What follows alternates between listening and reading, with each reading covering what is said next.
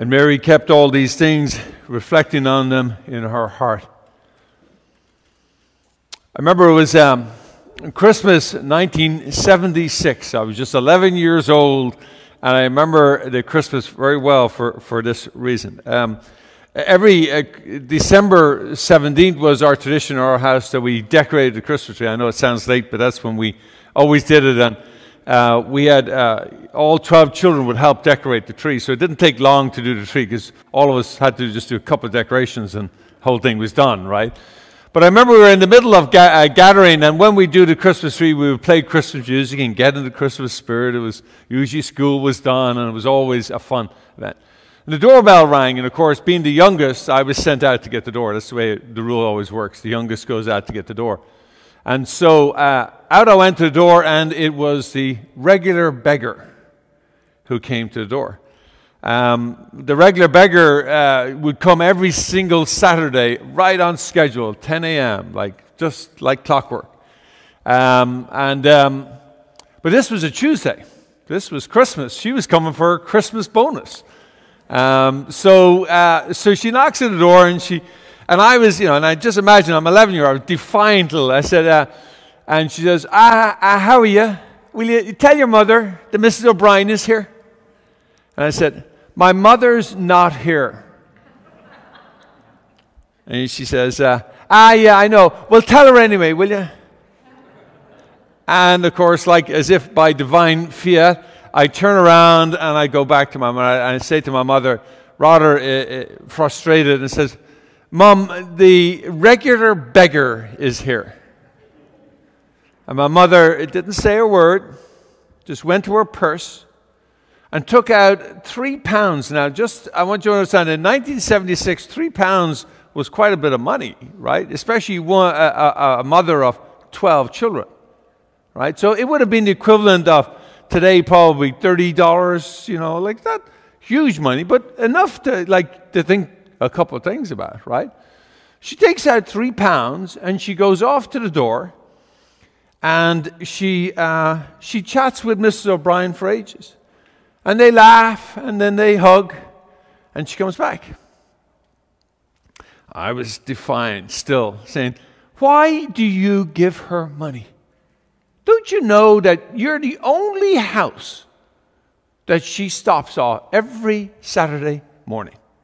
She'd go to anybody else's house because they, they have her figured out. Mum, she's a fraud. She's not a beggar at all. She's one of the thinkers coming for money.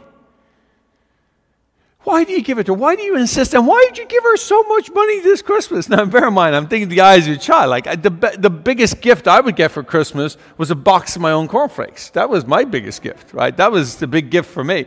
So the idea of, of three pounds, my eyes were like bugged out. And so uh, she says, I said, why do you give it? I don't, I don't understand. Because she has a need and I can afford it. I will always remember that line because really it was the best Christmas gift I could ever have gotten because I realized, I realized what my mother was teaching me. And then for a little bit of extra, she turned around and says, and by the way, that old beggar has a name. And her name is Mrs. O'Brien. And if you want another morsel of food in this house, you will call her Mrs. O'Brien.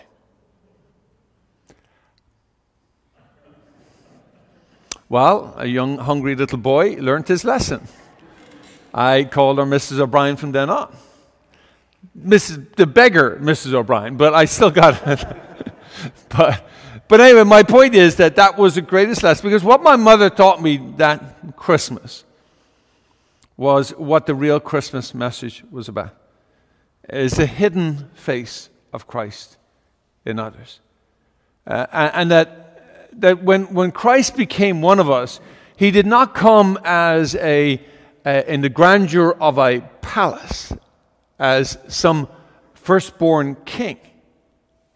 He came in a manger, humble and in poverty. He didn't appear in, in, in great fanfare, but was, was known to shepherds, first and foremost. Now, at least you understand who the shepherds were the lowest of the lowest in that society. They would have been nomadic. They wouldn't have had a home. They would have smelt like the sheep.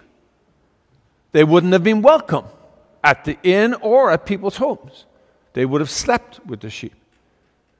So uh, the message of the angel came to the shepherds to point the way to Christ.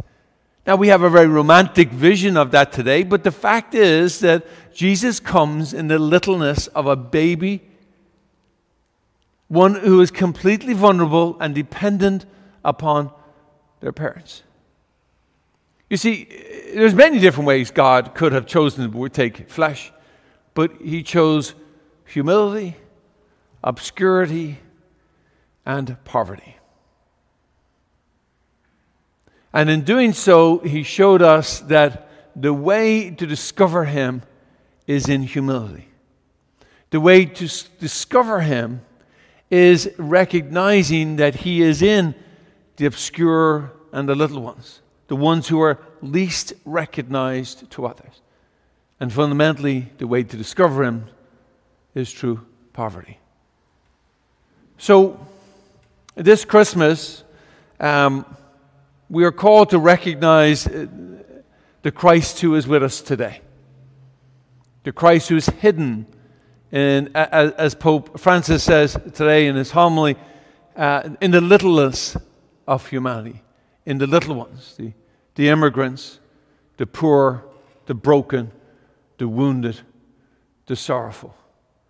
So, the question then for us as we want to get into the Christmas joy, which is important, we celebrate our, the gift of our family, which I hope you will be with today.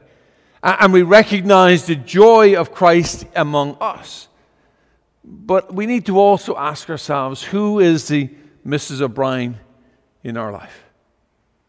Who are the little ones? Who are the ones, maybe even inside our family, who we really don't, don't want to be part of our family, or they're part of it, but maybe that's a phone call we need to make?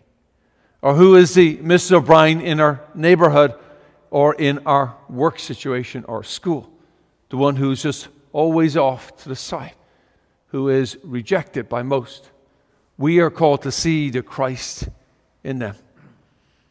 So today we celebrate the joy of the Word made flesh, that God chose to become one of us in humility, obscurity, and in poverty. And he recognized that Christ is hidden always among us, here and now. And we can see him in each other, and most especially the little ones. Who is the Mrs. O'Brien for us?